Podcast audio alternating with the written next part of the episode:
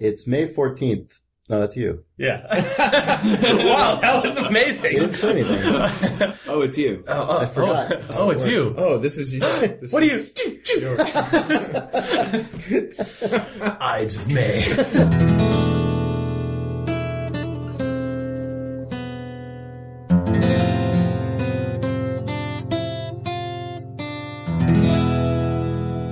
It's May 14th, 2012. This is the Idle Thumbs Kickstarter Progress Cast, the 12th one, for real this time. And I'm Chris Remo. I'm Jake Rodkin. I'm Sean Vanaman. And we're joined today by Our new friend, Hi guys, my name's Scoops. Stephen Gaynor. Oh, hi.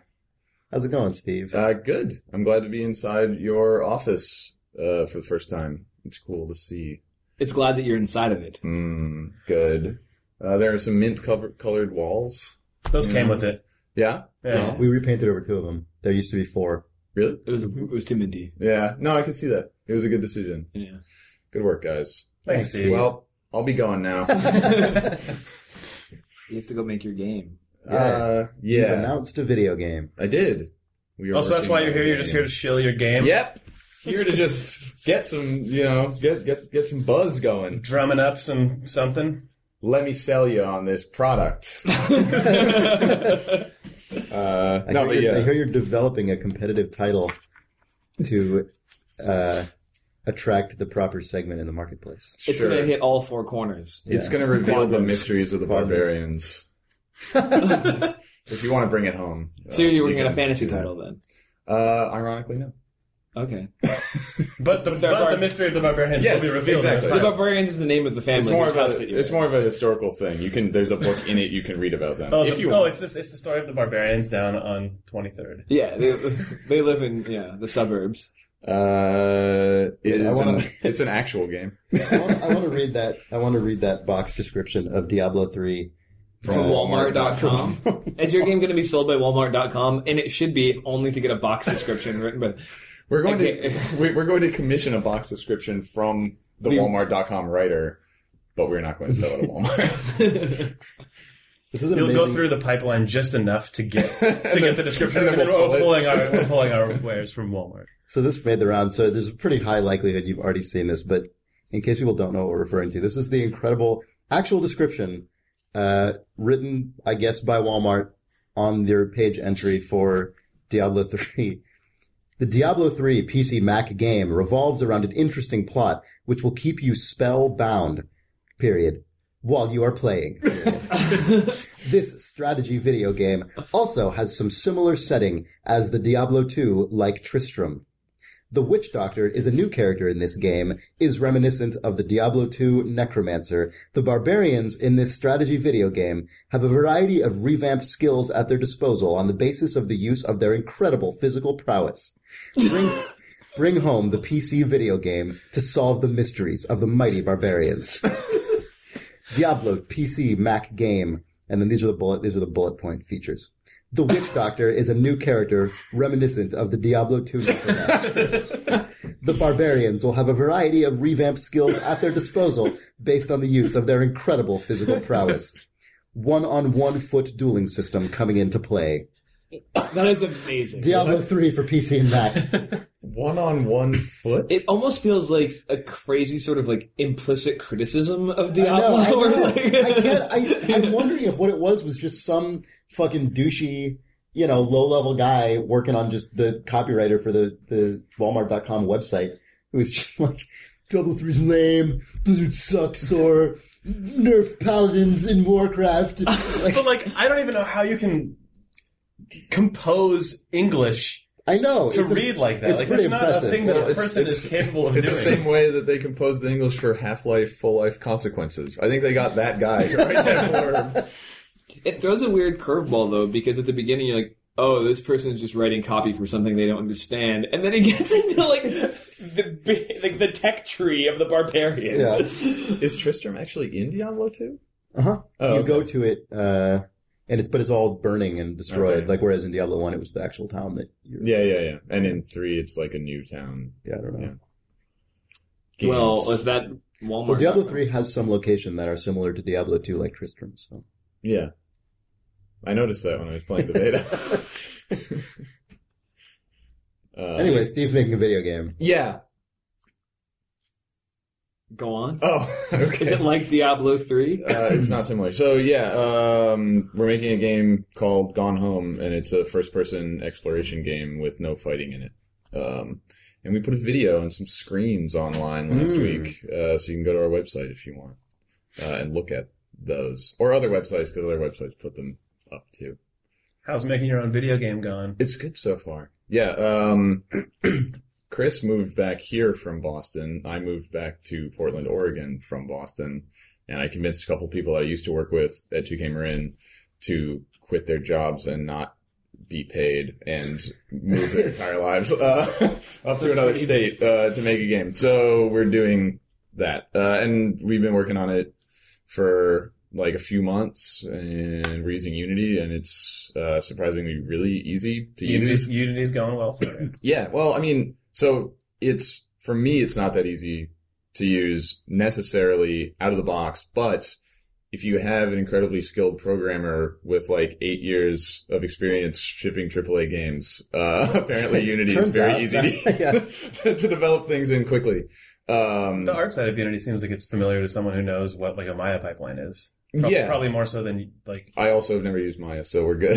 you you edit and make levels. So yeah, they're the least. That's least the thing that Unity- Unity is the least They're suited they're to. the Yeah. fewest tools Yeah. for uh yeah. So I mean, normally in like a first person game, you're building the geometry out of uh, a BSP system is what it's called, which divides the space up into into really subsections. simple primitives and stuff too, right? I mean, well, you st- So so so for But it's all part of the BSP tree. yeah, right. So it's BSP stand for? uh, For the binary, Binary space, space partitions, partition, uh, which is it's it's partitioning space into Right. positive and negative, basically by drawing planes that define rooms, and you're either inside them, outside them, whatever. Um, it's it's it's a very core system to building like a first person level generally, and Unity doesn't have that. So I've been approximating it by just dragging out and scaling cubes Right. and lining them up to Yeah. make walls. And functionally, it's similar, but there's some lower level stuff that BSP does. Well, you don't actually get the ability to have space occluded by default and stuff like that. You Or you? can't. You you can flag any mesh to be static and then build occlusion, and it will occlude like BSP,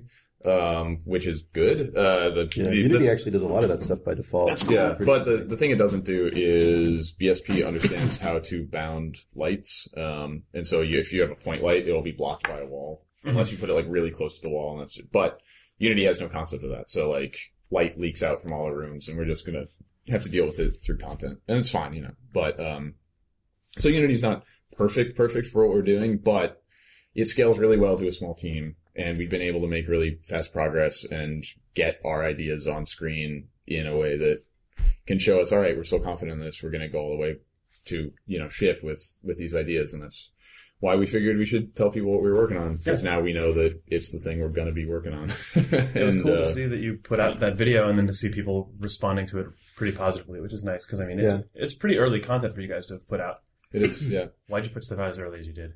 Uh, well, so we, I mean, it Why, was, Steve?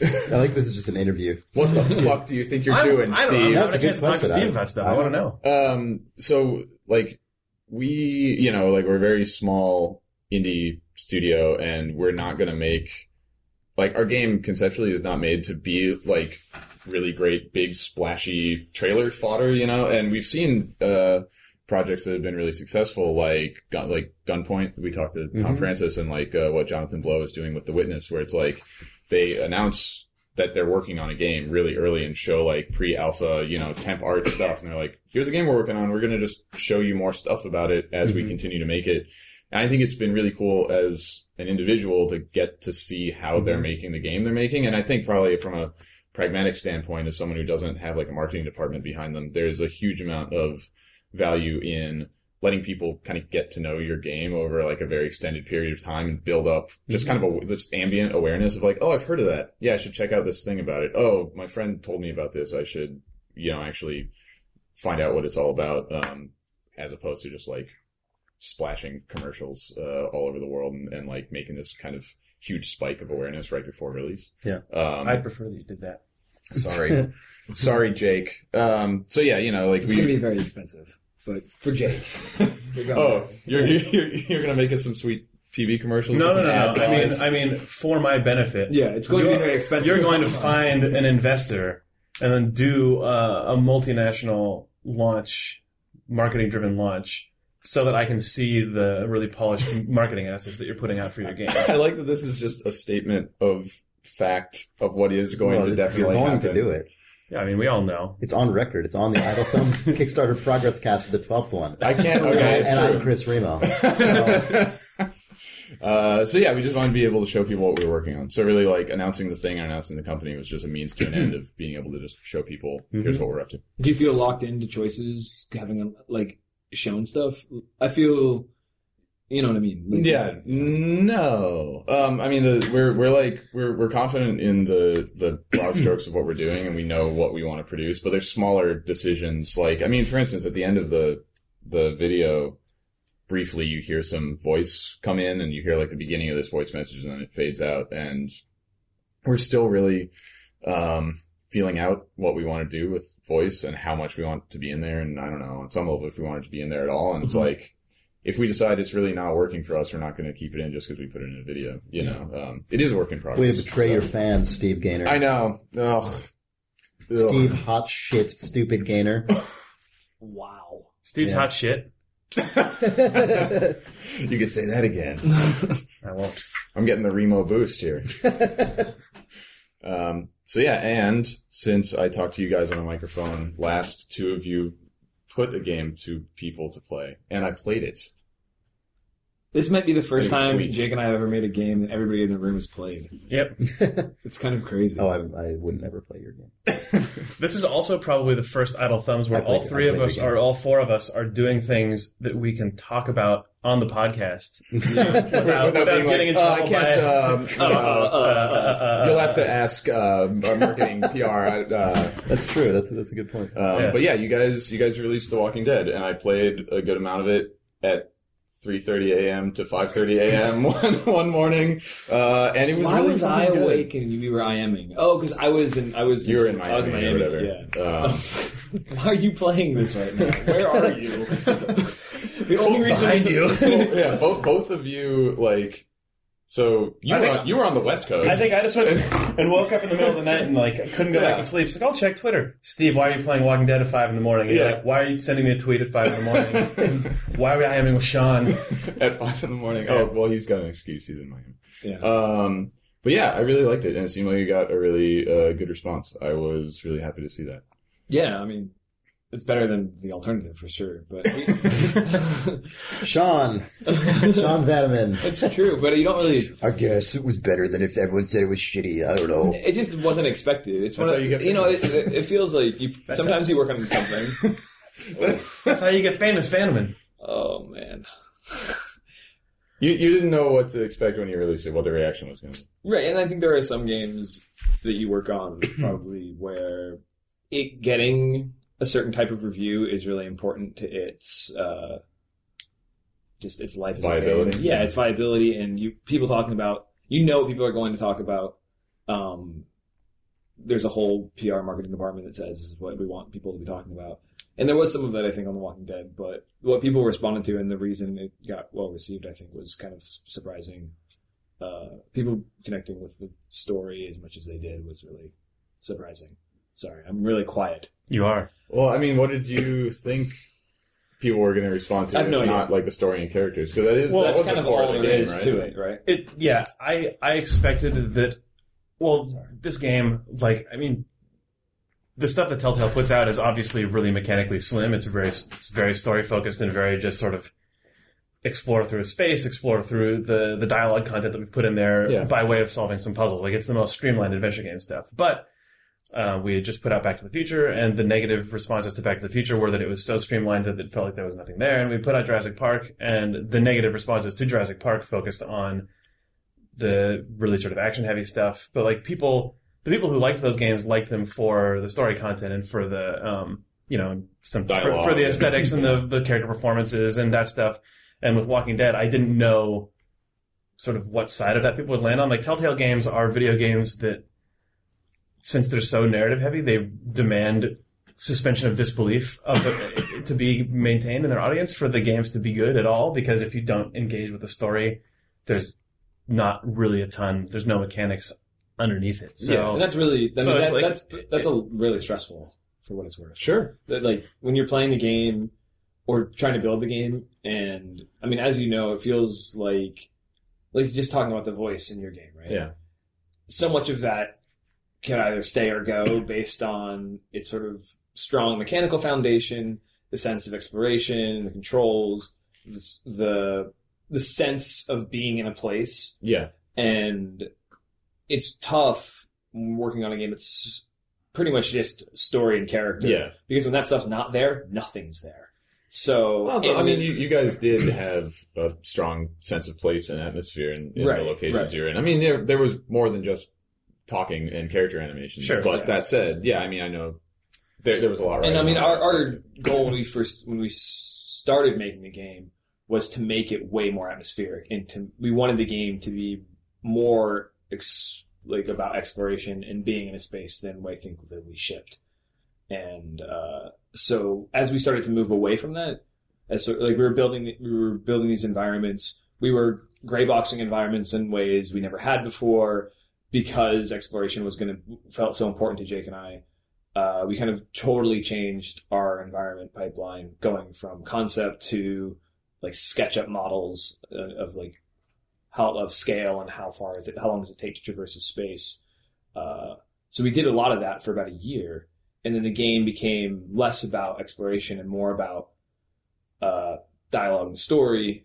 And at that point, I think we were just so confused about about what it felt like to play the game that putting it out in the world, we didn't know if it was going to be a cohesive experience Yeah. for a player Because yeah, I feel like it's it's interesting to look at. It was for me because I, f- I can kind of feel that tension when I play it, which is cool because it felt it feels like like the experience really breaks away from anything else that I've played that Telltale has made, and I think a lot of that is kind of how integrated uh, the um, the camera is into the spaces. Like you feel very inside of the environment, um, and uh, it it has this I don't know feeling of connection with the character that you are navigating through the space that I feel like most Telltale games tend to like kind of hold it at arm's length. And it's interesting it came from you were even deeper into that in your initial you know uh, version of the game, and then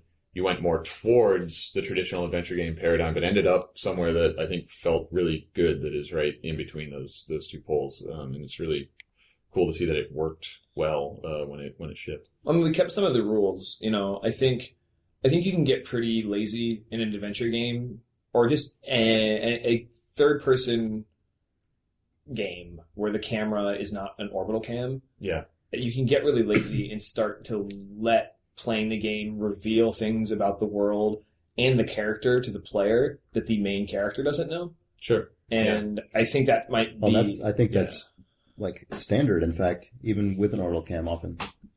Yeah, yeah. I mean, you get a sense of sort of even if you're looking behind Zel- Link, Zelda. Wow. Even when you're looking behind Halo. even if you're looking behind Halo, uh, behind Frank Gears.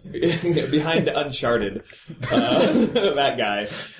You get there's still a sense that the things that I know about in his direct, like that are right around him, Yeah. he knows about, Yeah, and you, you can accept that, that it's an implication of like peripheral vision or that he's kind of looking over his shoulder or whatever. uh, just a sen- an awareness. He of hears space. what you see. But Discover the secret of the barbarian. We do, Steve.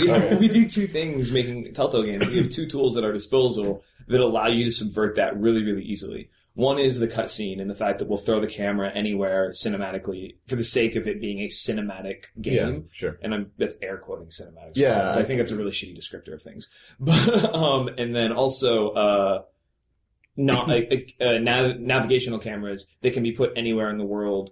The only games that really do things like that now are that put that do that put nav cams the way we put them are like the God of War series. Yeah. sure. You know, so it's it's a really it's a thing that and they do that for scale and you're taking in this this almost like this painting. Well, the- yeah. sometimes. right. And in Gods of, God of Cameras War, are incredibly the, constrained. Right. yeah. And the So- God of War, the entire gameplay really takes place on like a flat plane, Mhm. and so Yeah. everything else around it is just. Well, the separate. camera is almost in that game is almost closer to like an isometric camera or Right. than in your game, Yeah. Well, it, which and is it- much more personal. Like Yeah. God of But they War, have like all the camera swings and sort of like that. God of War is all about. Yeah, it yeah, composes no, everything. no, absolutely, second absolutely. second. But you're definitely like, I would say the default mode in that game is Sure. from giving you more situational awareness. Right. Yeah. And I think that, that, that, but that, to your point, when those are the two camera systems that you're using in the game, it's really tough to make it feel like small and intimate and constrained. And I know as much as Lee knows, and Lee knows as much Mhm. as I know, and I'm with him, and I Well, am. him. okay, so here's the thing Yeah.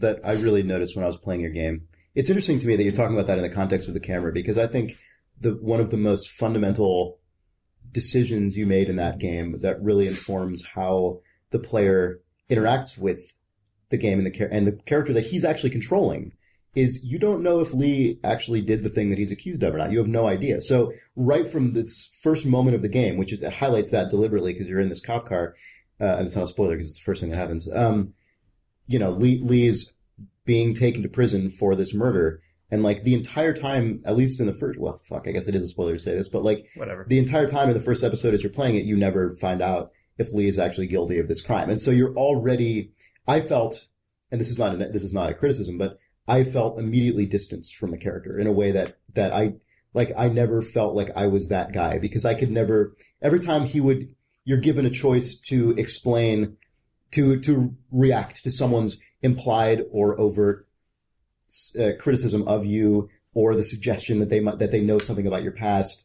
Um, I, as a person, have to to make a choice that is divorced from any actual information as to what would be informing that statement. So, like the the choice I'm making as a as a player is more tonal than actually like sympathetic, if you know what I mean. Mhm. Like I and so and I thought that was really interesting. And so it's interesting hearing you talk about the how that impacts the game on a mechanical level, or not how that impacts the game, but the parallel of that on the mechanical level, where you're trying to get the player, despite using this often alienating camera system, getting the character into this, getting the player into this character's head, and that's something that I, I never felt able to do when as a player. That's interesting. Yeah, Yeah, no, I mean- it's, it's something that's, I mean, it's something that, that comes up in so many games, and it's why fucking amnesiacs are so common in games, is Right. because, like, mm-hmm, yeah, if, if the character has a past that they logically remember, but the player has no access to, then there's just this schism, uh, between the inhabiting that, that character. And it's, it, it's a really, it's, it's hard, it's a hard space to be in because it's either okay, you have to have lost your memory and be rediscovering, so, so it's Mhm. one to one, or you have to be an outsider that's just a neutral party that isn't actually involved in anything, but you're just an observer, Or you have or to, you have to be the dude, yeah, Yeah. Or, or you have to be, or you have to be the dude and just bite off like, all right, I'm playing as a guy who knows things that I don't know, Mhm. despite my controlling him, which is weird. Um, but there, you know, there might be some uh, like I think the thing. So I think the thing that is interesting and, and different about that in your game than in a lot of games, like for instance, Nathan Drake, aka I was just going to Uncharted, talk about that. has a whole history, and really all you're controlling of his life is shooting shit and jumping around. Yeah. So like you not knowing his history doesn't fucking matter. But in your game, the gameplay and how you interact with other characters is about that character. it's about expressing this character through the choices that you make. So it's like more relevant Mhm. uh, the knowledge. Well, that, that's I- kind of the was that's I think kinda we, knew about we knew it would be weird, but like there's I think we the thing we knew about was we did we does it. It was one of those things we wanted. Well, I just had the phrasing for it, but it does it matter to you as a player, and just leaving that an open ended question felt uh, like interesting to me. I, I think I think it is cool that this is a dumb sta- sta- sentence. I think it's cool that it's weird, but, but I mean, like I think it's, find- it's definitely an I- extremely I, interesting. I think it's way choice. more interesting Yeah, to be like, you know what, we're gonna see what happens if there is this this schism between the Mhm. player and the character, Yeah. and see if that is an interesting position to be in. I had forgotten that we were doing that to a certain degree and when we when we got the first playable and the characters all got up to the to the drugstore to the pharmacy Yeah. and the dialogue prompt came up where someone's like, "Do you know where I can find this?" And then one of the things I could say is, "Oh, it's probably just over behind the counter." And I was like, "Why does he?"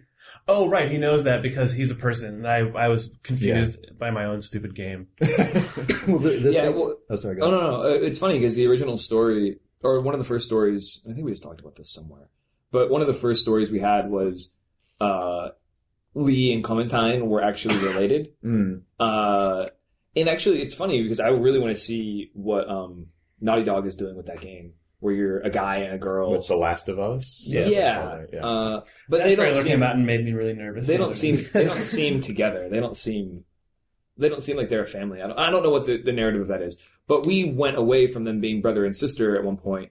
Uh, Lee was younger, obviously, Yeah. and uh, because your character, his name wasn't even Lee at the time, had this relationship with this little girl that went all the way back to year zero. Sure. Yeah. You know, and that was too much. Right. It yeah, was it- like we had no idea how to begin to write. Like we wrote the opening of the game, we designed all the interactions for the first five minutes of that game, and we didn't know what was interesting about their relationship Yeah. other than what would make it interesting in a movie, which doesn't make it interesting in a game. So we had this design for a, for an opening and for a way to learn the mechanics uh, that we really liked, and we had this relationship that we really liked on screen, but it just felt completely unplayable. Uh, because there was so much lack of context. it's like you're going player- to care about this little girl because Right. she's your Yeah, little well, sister. that's the thing take that games that yeah. I think is like the default mode of game stories. Mm-hmm. Honestly, is like assuming that that you as the player are just going to shoulder all of that like years of built up uh, existing knowledge and empathy is and empathy. Yeah. But um, That might just be a. Well, I'll tangent off that and then Mhm. reinterrupt or uninterrupt you. But I think games do that a lot. But also, all bad genre writing does that. oh, I agree. Like, I like totally agree. the number of modern genre movies that are that just take for granted that you're going to have an emotional response to something because it's just become this weird like stylized Mhm. boil down of Yeah. a good version of an emotional response is gross. I agree, and I I think that And games sort of just operate like a lot of game stories operate under that assumption. Mhm. Yeah, and I think it actually ends up leading to uh, things like uh, just stupid, worthless female roles becoming so prominent because you end up with characters like that being the daughter who's captured or the wife who's They're, captured they're or just a whatever. the- symbol for yeah, exactly. you should care about this. Right. That's their only function. yeah. Um, but anyway, the thing that I was going to say, I mean, is very related to this, is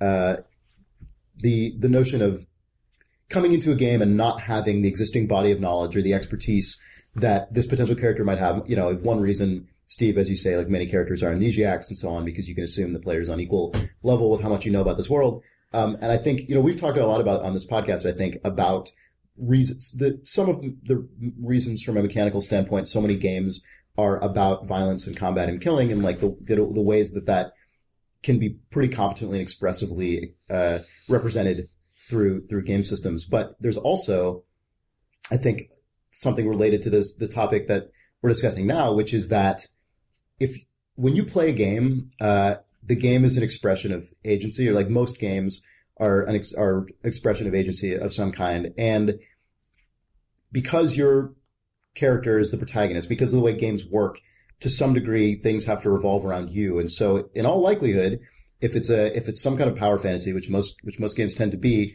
your character is probably an expert at something, and it's very difficult for a player to just be an expert at something Yeah. uh, at, at the at the level that a fictional like uh, impressive character is supposed to be. But the thing that Right.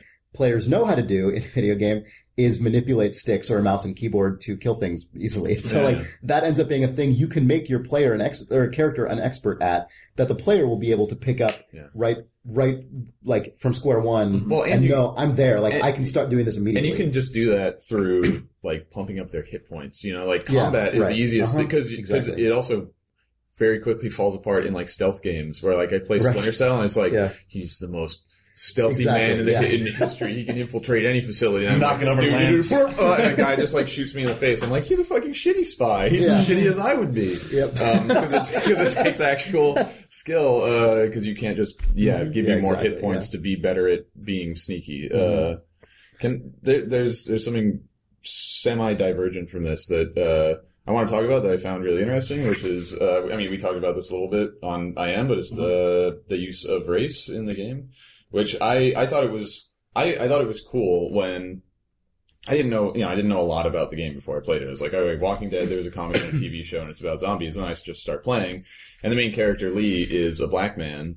And it's like, oh, okay, I'm I'm playing as a black dude. Like, you know, that's, that, that was not expected. And then you, you go through and it's relevant, um, kind of throughout the story of, of the first episode, not necessarily like the main focus at any point, but it remains kind of something that, uh, that, that is actually, you know, not just a throwaway, uh, aspect of this character, but it, it works into the plot. Um, and I thought that was really cool to see. Uh, and I just, I I mean, you, you, like, you talked, you talked to me a little bit about this, you know, off of the podcast, but how did you guys come to the decision of that? Cause like the little girl is also, I think if I remember from the family photo that you find, she's like half black. No, she's black. oh, okay. I thought her, she's I thought, light skinned. oh, okay. I thought her mother was like white or Asian or something in the, in the photo. No, but okay, I was totally wrong. Um, but in any case, Yeah, um, neither here there. Yeah. yeah, how did you guys come to, to come to creating that character? Um, God, you know, it's funny. It was super roundabout, actually. Yeah, the like the, the funny the story we just told about the brother sister. Those characters, I think, were white, uh, and it's it's roundabout in a lot of ways. In one, we were trying to think. We were with, with Chuck Jordan, uh, who's been on the cast, and he's a game designer and worked on the Sam Max stuff at Telltale for a long time. Uh, he was helping us a lot early on with the story, and we were trying to think of who would play Lee like what sort of feeling did you want to get from the actor? Like who would you like if you were going to make a would, movie? who would you cast? who would you cast character? as Lee? And he just brought up a guy uh, who was perfect. I was like, oh yeah, that's exactly what I think he would feel like, uh, which is Idris Elba who played Stringer Bell. Sure, yeah. And that was it. like it just sort of said, oh yeah, that's kind of. There, what there were a like couple more in there, but it was we were like just running through a bunch of white dudes and are like modern leading men white dudes. And also, but then it's like, so like we said that just from like, what does it feel like on screen, which is really crass and just sort of plain. And, uh, you know, but I kind of went away for about a month and really, we kept working on it, but I kind of kept really, really thinking about what it was going to mean. Uh, if he was black, what that would mean for the politics of the game. And like, if the opening scene, he's in a, he's in uh, a cop car, did that mean anything? And a lot, I think a very, it's, in a really, and again, But a lot of it's really crassly pointed out sometimes on the internet by commenters, like, black guy in a cop car. It's like, well, good job, you and your non-critical brain. Thanks. uh, but race is also important to his backstory. Uh, Lee's wife uh, was white, uh, and things like that that aren't probably going to come out in the game. And uh, it was important. scoops. It's important for lots. I mean, You haven't heard this before. And defining he's around all these people and the, the in the walking dead so much of it is about family and if you read the comics everything that happens people when shit really hits the fan just start dividing themselves up about um, on their bloodlines like it's just are you my son are you my daughter are you my Yeah. wife and that's it and people rarely if ever as far as i can tell couples have broken up in the walking dead universe i think people have cheated on each other romantically obviously rick and Lori, but people have never turned full bore on their family. Yeah. So we knew Lee wasn't going to have a family. Um, so race kind of became, at least for me, like Clementine is black on purpose. Like obviously just because like You mean from the outset, like she was conceived as No, no, no, no. Clementine- but, like, Oh, no, well- Clementine is, is black the way Lee is black, and the fact that once Lee was black, Clementine was too. Clementine's race changed because we wanted we wanted when those two characters walked up on other characters for them to immediately Assume make that make assumptions from- about their yeah, relationship, which Yeah, right. Yeah. so yeah, that I really like that. Yeah. So, well, like, and I mean, this, just- this is there's a there's a slightly. I mean, I don't know. I'll come out as as having a terrible brain, um, but like as far as these assumptions go and stuff, and also expectations that have been built up by video games. um, when I first played, so I, I first played the game, and you start in the cop car, and you get out of the cop car, and then you find this house, and you go in. You know, you Yeah, break into the sign. house, right? And you, or you know, you go in through the. It's not you don't break in it, or do you? You just slide open the Yeah, door. you open the Yeah, door. you can and, knock, but- and you go into yeah. the, the house and you start looking around, and you're examining stuff, and then I pick up the family photo, and it's a black family, and my brain immediately is like, "Oh, is this my house?" and, and then I'm like, "No, no, no." Oh, there can be more than one black person in a video game. I see. You know, and I was like, "No, this is another black family." That's Just technically possible. yeah, I know, but it's, Despite there being maybe no evidence for it. uh, and and so you know, I told I said that to you, and you're like, "Well, it takes place in Atlanta." And I'm like, "Yeah, no, I mean, Yeah. it, it makes total sense." But the first blush was like, I mean, and the other thing is, in a lot of in a lot of cases, any story tidbit you find Right, you like, were ha- like- is by default like relevant, Like you know. So, right. I like Yeah, um, is this my family and I have amnesia? oh no no no no no. Also, Sorry, though, I will say sorry, that, video game. I will say that is not an entirely inappropriate thing to think in the context of of this game. Because Jake, when you said the thing about how you forgot like about your own game, you're in Yeah. a convenience store. I had a different response to that, which was I came to that weird confusion like five seconds later, which was I'm like, oh, it's probably under the counter, and someone's like, wait a second, how would you know that? And I'm like, and I just my assumption was, oh, that just must be a thing that people just know. Like, my, I'm just Oh. like that must just be a common piece of knowledge. Otherwise, why would it be in my dialogue tree? Why does that person think it's weird? Yeah, the yeah. game just told me this is a thing that someone would know. I, I, so I, had was- that, I had that same response because it's Yeah. like you can say like it's probably in the office, and, Yeah. and they're like, "How do you know that's an office?" I'm like, like, well, I, what, I it's don't know what door- other well, do thing you mean? Like, go to. right, yeah, Uh, that's, that's exactly right. The office thing was actually Yeah, the thing that I, that I Okay. was thinking of. Yeah, Yeah. Uh, But but I mean that that is there. That's in that way. That is how race continues to be actually relevant to like the moment to moment story of the Oh, like game. how he knows something is in the office. Yes, exactly. All, who else? How else would you know? black that? people know where offices are. That's the, Um, thing. That's the power they have. a power, man. Power. Um, no, but like as you go through there, I don't like. I was going to ask you. again, This is spoilery as shit, so I'm sorry. But, At this um, stage, you've played the game or you haven't. yeah. So. But um, yeah, so I believe. we'll now take a two and a half hour break so you may play the Walking Dead episode. There's Yeah. a button on Please your podcast pause. recorder called pause. Um, I thought you I- said called play Walking Dead. But uh, I think I believe that I managed to hide the fact from all the other survivors throughout the entirety of that episode that it was Lee's family's pharmacy. And I can can other people actually find out that that Peop- Some people know. Who did you kill at the end? uh, who, who survived? Doug died? Like Okay, like yeah. So you have somebody with you who knows. Yeah, Carly the whole- knows who you are. She goes and she says that there's one conversation. Oh, that's right. Yeah, she yeah. says like I've Oh, looked yeah. up all this shit That's about right. you. God, I never. ma- I so I saved Yeah. Doug because he's my bro. And No, uh, so you clean up your tracks. and so yeah, so I didn't realize that. But yeah, Yeah. Yeah, there was someone on the Something Awful forum posted about that, and it made me the happiest person ever because it was full confirmation of suspension of disbelief, where they got to the part where the two characters are going to die at the end. Spoiler. And he said it was just like I realized after the fact that I hadn't even like didn't even consider the mechanics of it. My brain just said "she knows" in all caps, and then I let her die and get dragged out of the Oh, that's amazing! Yeah. Oh my god, That is Yeah. fucking Yeah, amazing. we were just. I read that and was like, We're "Yay! just- All right, good." Yeah. Yeah, just But- she knows. But, but but can other people find out? Because like you it- can tell Kenny and his family about it if you want. Yeah, well, because Yeah. well, because the thing that I remember, Maybe we cut that. Well, the, so the, Someone will extract the script. Uh, well, the, the thing that I remember is you're you're out in that little enclosed area, Yeah. and I made the so you see the guy with the pharmacy uniform, and I made the connection. I'm like, oh, worked at the pharmacy, young black guy. That's probably my brother, right? Uh-huh. And and I feel like there was a dialogue tree there where you could kind of let it slip, like like because Doug's like, how would you know he has a key? And I said like he's got a pharmacy uniform, but I think you Uh-huh. could say something like. We were close, or like I don't know, something that then implies you that you tell had a connection to Doug. them. Doug is the one who you can really, really, who you can tell. Okay. God, it's it's funny. Is that that moment right there? I wrote probably like ten times, so I can't remember what shit. Yeah. it's But- really strange. but I can't the- remember. the so I think there's, But, a, there's a there's a part. Did you see the part where Lee runs out and gets an axe and starts chopping Yeah, down a yeah. power pole to create a, like a barricade? Oh no. No, that was that was cut like eight months ago. Uh, but uh, yeah, but but one so thing I was anyway, like about- the, the thing that's cool about that is like, oh, the race of these other characters, like seeing the the the people in the photo and like.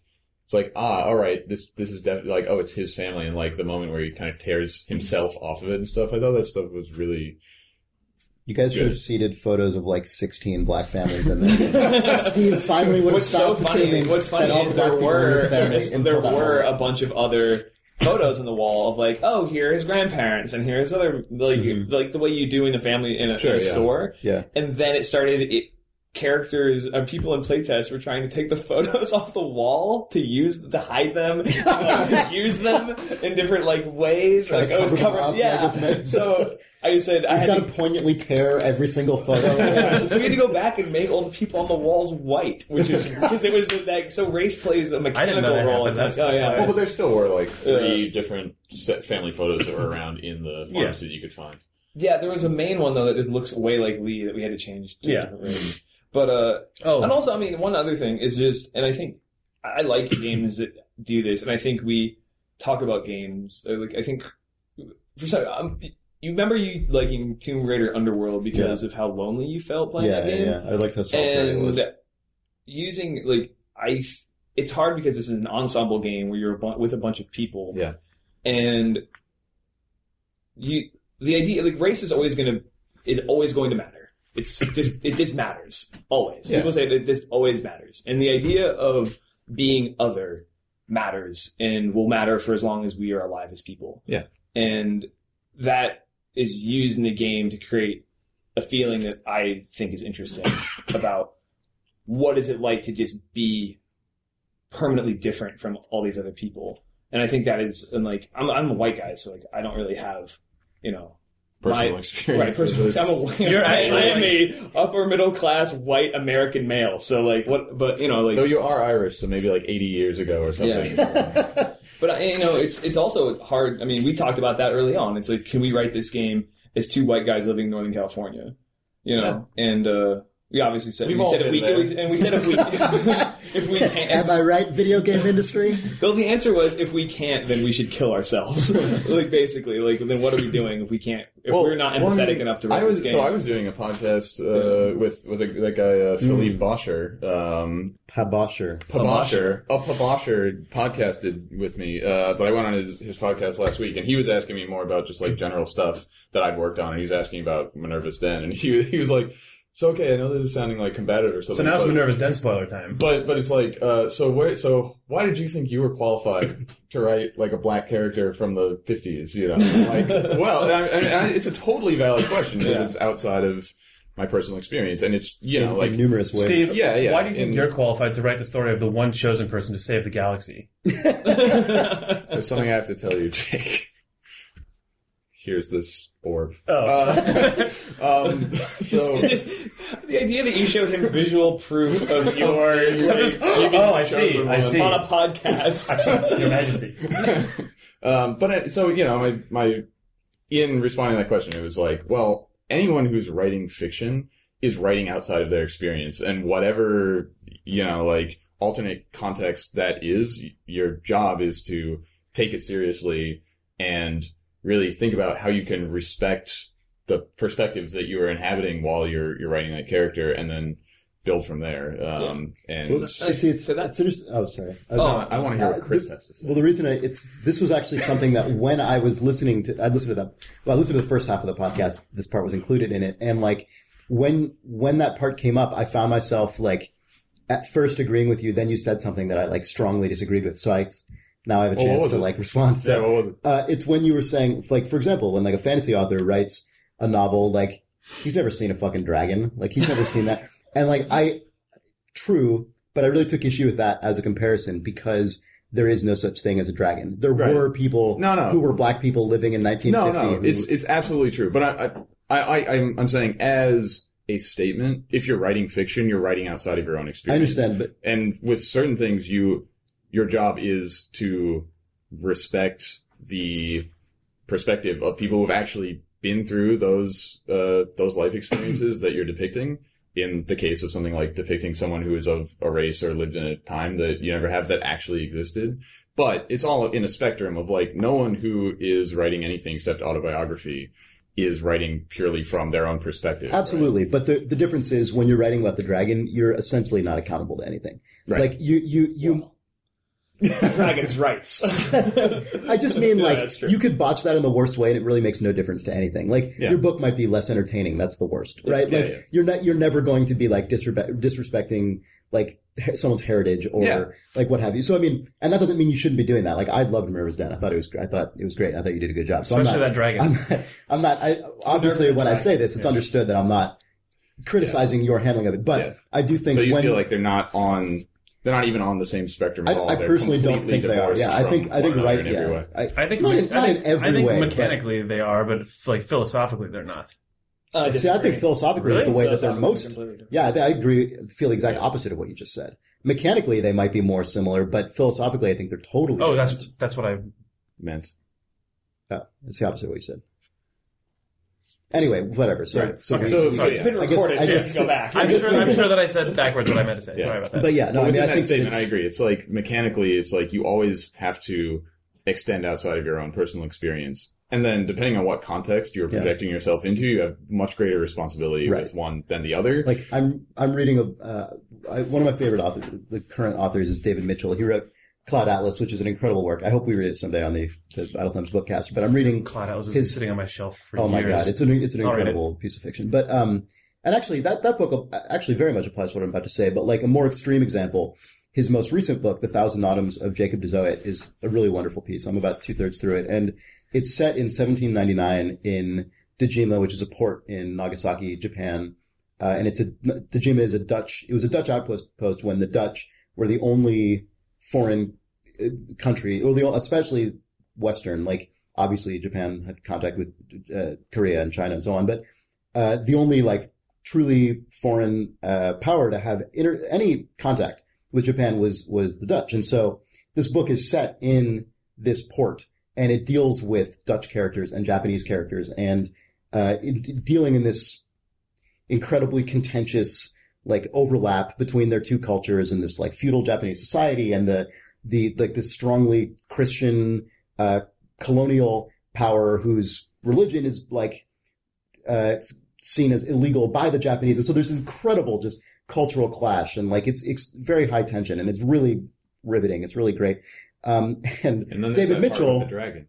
there's that part of the dragon, and David Mitchell is a 21st century English guy in you know like he he's neither Dutch nor Japanese. He he obviously didn't live in that period. He's biting off like an incredible amount of of stuff that and there's female like sort of concubine female characters who are extremely oppressed and like I mean it's just he's biting off like a bajillion trillion different things that are making it very difficult for himself. And he talked about the experience of writing this book and he was saying just writing a single sentence could take him weeks sometimes because he'd realize how much he doesn't know about the experience these characters have. He'd be like, I couldn't even just say the guy shaved in the morning because then I would have to go and find a book about did people do that? Is that a thing people did? How would they do it? He's not going to write, put that all in the book and be like, then he took out his bamboo sheathed, like, whatever. But Yeah. he, at the risk of just constantly making inaccuracies in big things, he was, he had to guard himself against all the little things. And like that, you know, that's something that if, if he were, if he were just writing the fantasy novel,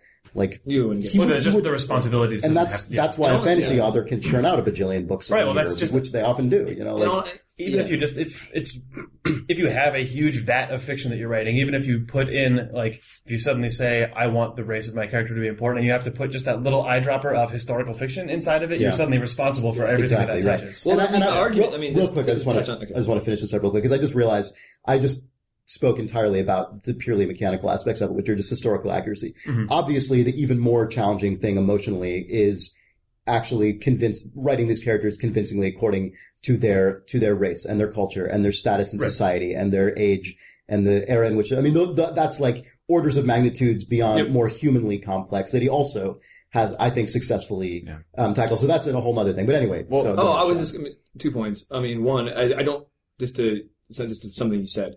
I don't think you decide that race matters in your story. I think you either Sure. pay attention to it or not. like, Right. It's always going to Well, that's matter. true. Yeah. But That's- uh, the, yeah. other, the other thing is, I think when you decide to step outside your personal experience that far, it just makes you have to do all those things. Because it's just listening Mm-hmm. to you say like, oh, like, the historical accuracies are one thing, but I definitely, I'm really happy with the work we did on The Walking Dead in that I thought more about every line of dialogue I wrote because I was afraid of fucking it up. Whereas I feel like, Yeah. I mean, and no, this is no comment on Nathan Drake as a character or anything like that. But if I were to sit down, like I fucking look like Nathan Drake, it'd be so easy. Yeah. Like I'm just a white dude do, scruffy, actually. you know, like it would just, it's.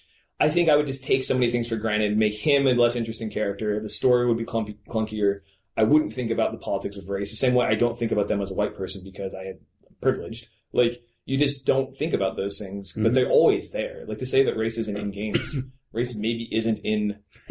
It's definitely Like, it's- it's, in it's games by its underrepresented. absence. like it's like, yeah, you know, like, It's- It's a strong comment there. There's Yeah. a negative space Yeah, existing. exactly, yeah. you know. So I think uh, So something something I found interesting about that about the uh, my experience with it in Walking Dead was I, I read one or uh, I, I read a, a couple of reviews I think before I, I played it and I was like oh people are saying it's really good I mean I was going to play it anyway but I was like oh it's cool that reviewers who aren't friends with these dudes think that it's good and so I read these reviews and then I played the game and then I was surprised that it had a black protagonist right like it was not mentioned anywhere Nobody in the reviews it. no one mentioned it the New York And- Times wrote the game and didn't mention and, it, and, which and is when, boggling, mind-boggling and so to me. like when I. Some I people have mentioned it on the internet. but nobody. No, nobody not not not actually critics or reviewers. And the thing that I found interesting about that was, conversely, in reviews of Minerva's Den, either race or huge thing, racism yeah. was mentioned almost universally. And I think there's one single difference here is that I put a fucking audio diary in Minerva's Den where the guy's like. Let me talk about racism for a minute, basically. and, and people, and uh, I mean, I'm proud of that diary. Like, people found it Yeah. memorable, and I think it was legit. But I think if I had not done that, it would have been the exact same thing. It would have been like, it's a character, he has this, you know, tragic story, and it's a, it's a good game, whatever. Um, and, and I feel like, kind of in both cases, the core of the character was some kind of universal human, you know, uh, uh, set of emotions about family or responsibilities they have or regret or, or whatever. And I, I think that in my case, people mentioned, you know, reviewers and critics mentioned it because I drew attention to it. And in your case, again, it's, it's totally irrele- relevant and, and meaningful within the story, but you never like shine a, a light on it. And so people were just like, he's this character. He's interesting. Yeah. It's well written. Um, and I found that kind of, kind of interesting. Well, it's funny because like, so Larry, the old guy, people when play they play the game are like, like, oh, I really don't like that old racist, and like because he, it's funny though because Larry is a is racist, but he's he doesn't hate you because you're black. He hates you because he knows who you are. Like he he he.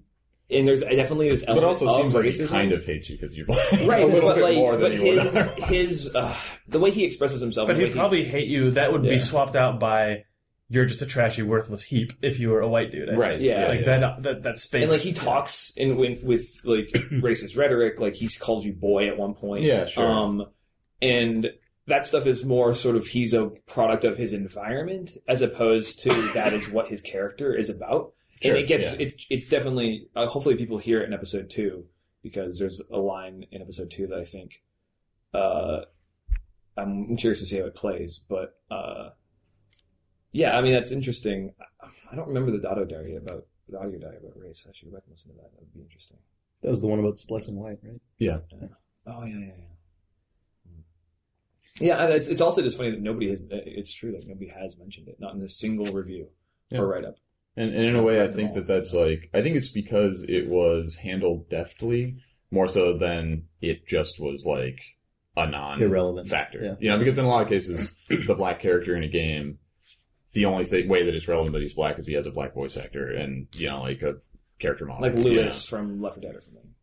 Uh, yeah, sure. And, you know, just any, like any, the, the squad member who happens to be the black guy. It's like, it doesn't fucking Mhm. matter. Um, I He, think, he probably has a sweet catchphrase. he might, he might marvel at the or amount of his name his name is actually Cole Train, Yeah. maybe, like in Gears of War. Or like his first name is actually. Uh, oh, like you want to take a break? Actually, I just have to go to the bathroom, or we can just. Yeah. Take a break and come back for ten minutes.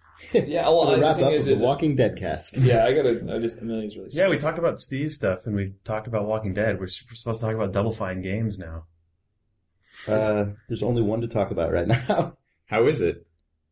It's early. Okay. I mean, it's cool. It's cool. It's weird to be at Double Fine right now. It's really awesome though. because they're in like a very conceptual phase. Well, that, but also just the the being so being at that studio when this whole Kickstarter thing is happening is really unusual. Like it's very different to anywhere I've worked This is good. I before. listen to this. Um, I'm getting up to go to the bathroom. yeah, go for it. Keep talking. And uh, like Make a lot of Foley noises. Yeah. folding. Did you say folding noises? No, I wanted to hear the Foley noises of like. Oh, and then the toilet flushing. yeah.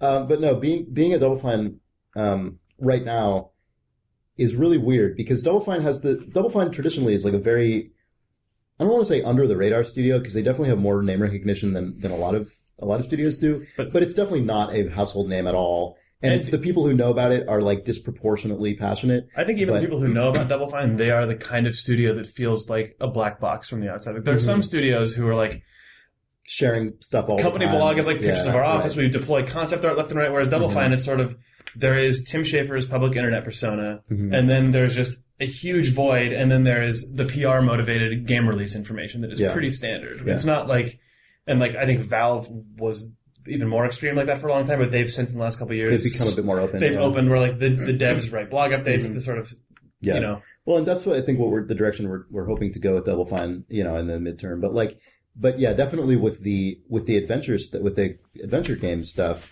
um, it's just there's like a camera crew around all the time, like really weird. Like, we'll just in meetings, there's like a boom mic hanging over the table that like moves around to, to whoever's talking at the moment, and like two guys with two different angles like moving around the room. It's it's but not as part of just like the one time one yeah, scheduled a, a one like, day right. promotional yeah, visit. and they're not they're not in every meeting, and they're not everywhere all the time. But there's definitely three guys who are Do you start to get used lot. to that? Like I've I've thought about that before. I remember watching when the Penny Arcade guys first the because the two player productions the guys who were doing the Double Fine one did Mhm. did this in Penny Arcade's office for like a year, and I watched that stuff and was like, I don't know how I could how I could do my job. It's do, you- really do you weird. eventually I- not notice those guys? I don't know. I remember I was in one meeting where that was being filmed one time, and like I was really, I had like a, an, I was I talking in the meeting, and like I felt really weird about it because I'm like, I don't want the stuff I'm saying right now to to, be on the to be on the internet. Like it was, you just have to get over it. I guess it was really weird. Yeah, because you you're in sort of creative meetings and you realize like you just I think sometimes you need to have the space Yeah. to just be an asshole. Or not like to be an Not an asshole, but like yeah, like to have an extraordinarily strong and contrary opinion to a thing that's being discussed, and you need to be able to feel the comfort to work out your thoughts at Right. the table in real time, and like you Mhm. Yeah. just then when you look Well, over here and see a camera lens, like I don't know if I could do it. it's especially strong contrast coming from Irrational. Like I'm sure Steve can relate to this, which is you know much more of a carefully like that studio's They're uh, very guarded. About it's It very like guarded, the and, closed like- door at Irrational, in fact, is like six subsequent closed doors. Yeah, and I think that probably a lot of studios work that way. And Yeah. like it's definitely um there was something I was talking to uh to uh, a team member from a different team at Double Fine, like after the after the um adventure docu the episode we put out episode two of the documentary this week. And I, and you know, we were just kind of chatting about it. Like we had an, an internal screening for for everyone Mhm. at Double Fine of the episode like the day before it went out. And he was like, Man, I didn't know any of that stuff about the game. so it's like there are people who are working on different who are because you know Double Fine makes several games at a time, and so people who aren't on this project like. It's not that it's being deliberately hidden from them, but it's just you're working on your own thing. You're not obviously you keeping up You're with not all like, the like. whenever a closed door design meeting happens, the other teams are like, "So you guys check it got out." you got the yeah." Right. And so he was like, yeah, it was really weird. Like, I'm going to be finding out about, like, the people on the internet who are just, who people who are fund, who helped fund this game, they're going to be finding out about a lot of the elements of this game at the same time many people at As like Fine are. three quarters of the studio yeah. find out it's about it. really interesting. Yeah. Like, it's really an unusual situation. And so I, and so I think it's interesting seeing people, seeing, you know, some people on the Double Fine backer forums be like, well, this just, I was really hoping there'd be way more footage in this. I was really hoping we just get like raw, unedited eight hours of, of like, of footage. And I, They don't actually want that though. Right. some people do. I guarantee some people would watch it. But, They, yeah, there But- are, there are a lot of people who I think would be would be happen, slightly saddened by seeing the raw oh yeah, no, no, no, absolutely. footage. And like, but the other thing is, I think the, there's definitely something that those people maybe aren't considering, which is the stuff they are seeing is already so much more revealing than, I mean, it's already so much more than even a lot of people at the studio itself Yeah. would ever typically see. Like it's, it's pretty unusual. Um, it's a unique thing. And so it's weird being there while all that stu- being there while all that stuff is happening. Um, it's just a, it's just a very different, But yeah, I hadn't thought about it like that at all. Like Telltale is, I mean, we have QA and marketing in a downstairs office now because we got too big, but we only have two real projects in active production right now, and we're one just giant open floor, and a ton of work happens out on the floor, including like conversations about content. But then, still, you'll be like. Whoa! The other like the other game looks amazing. How how did I not notice Right, that people yeah. were making this for the last nine yeah. months? Uh-huh. So that would be really weird for like the other team inside of Telltale if there was a Walking Dead documentary coming out every couple of weeks, letting them know what the status of our project was. Right. That's really weird. Pretty good. Well, I was I was really excited when uh, they announced that that you were joining Double Fine. Seems like a really good place for you, and it seems like those guys are really excited to have you on board. And it's like a pretty amazing time to be there. Yeah, So- it was a weird like I was excited to see the completing old. a circle like a Yeah. decade. yeah, I was excited to see the old Chris Remo Action News content get deployed on the Double Fine Action News Yeah. again. Yeah, that was really weird. Tim Schafer was like the first kind of industry name I ever met. Like because he ran into you. big Oh, we went to like GDC 2004 and, or and 5 took or a, something. and took a that- that was photograph 04, on the yeah. sidewalk. Yeah. I mean, I definitely met a bunch of people in the industry in the years prior to that, but like, I think Tim Schafer was probably the first person I, I got to know who was someone who like, whose name I knew as a kid, which was really Sure. weird. Yeah. Um, and now on my company email directory are both Tim Schafer and Ron Gilbert, so that's weird world. Yep. Welcome back, Sean. How was that bathroom? It was good. That's what they say. And with that, another Progresscast draws to a close. Do we have anything progress related to talk about in this cast? We oh yeah, forgot have to you guys been about, doing anything? I don't think so. I don't. We've done. I don't know much. Um, Graham's paintings are. oh yeah. Oh, right. So we didn't put those in the last update This- because they showed up uh, Like an hour too late. Six hours afterwards. Yeah. So this this episode has nothing to do with Kickstarter progress, but the blog update, as you probably know right now, has some sick wizards in it. Check out those wizards. Um, Check my wizards. Check this is out actually something that's those worth mentioning because we've done it for a couple people, and this is Or, Chris. You might end up just lopping this right out of here. We might not actually be Yeah. saying this, or will you? but uh, we've been doing some sort of like obviously backers. People have, you know, whether it's didn't give enough money for the tier that they wanted, or didn't uh, include shipping if they're international. We've been handling that on a case by case basis, and things are showing up probably now that you're seeing photos of actual backer rewards, and you're wondering, you know, gosh. Maybe I should have bumped up to the X dollar tier for that sweet shirt or wizard.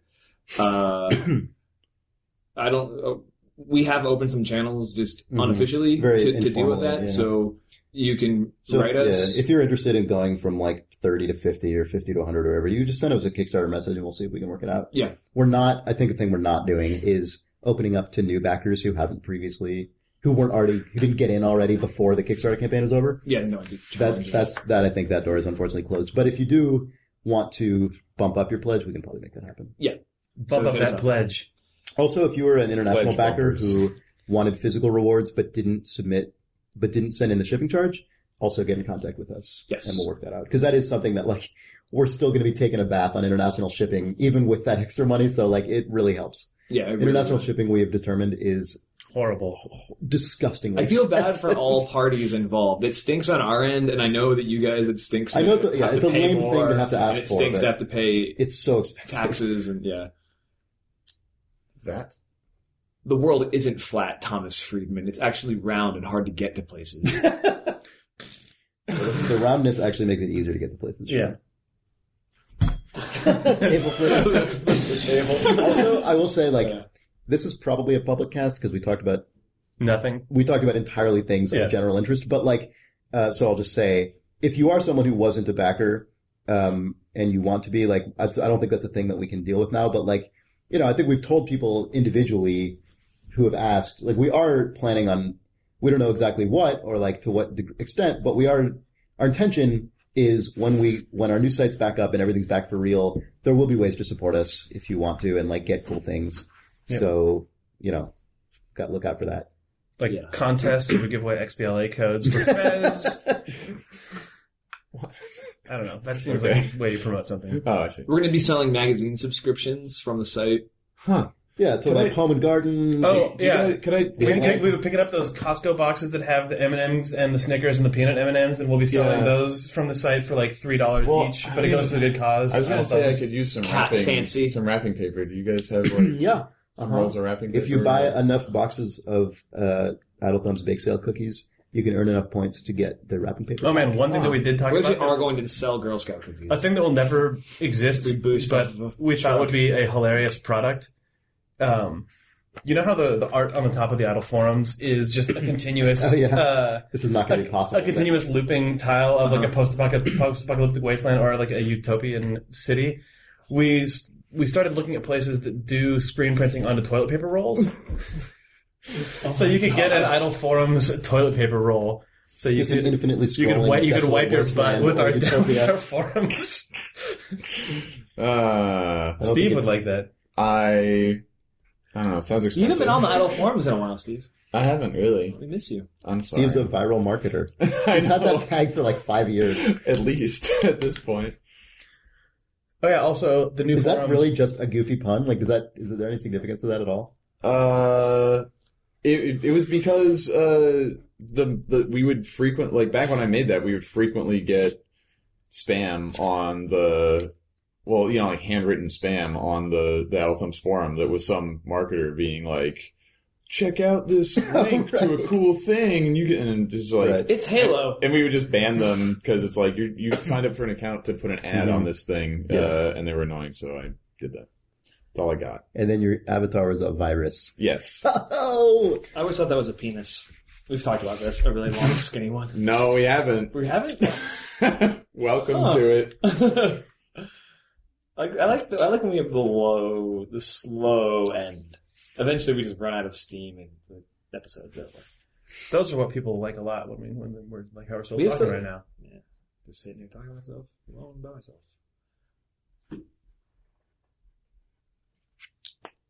Sorcerer Lord.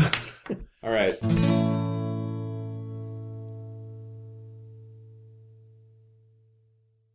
This is Rotation Cast is about to start uh, pre-roll with just basically stock photos that could have come from this with the word idle thumbs over it.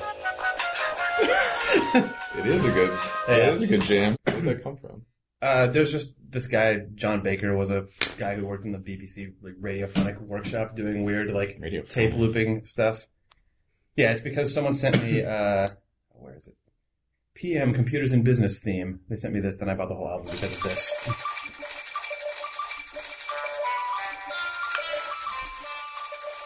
Pretty good. Oh man, hold on, another robot appears.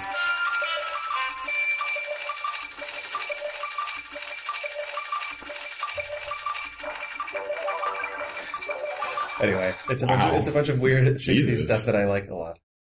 this is the one that Jake told me not to sign when we were recording. they're not going to know what that means. I know. I Unless need, you to, I need, I need to it. mark it. You would probably have to write "Don't sign that one." Jake A tribute to Jake. is dumb. Dumb. That's a good typo. Jake Jake is- is dumb. Jake is Dumbledore. oh, that's true, man. Attributed to Gandalf. what? Oh, use don't the know. Force, Yeah. Harry, Gandalf, Yeah. Sorcerer Lord. All right.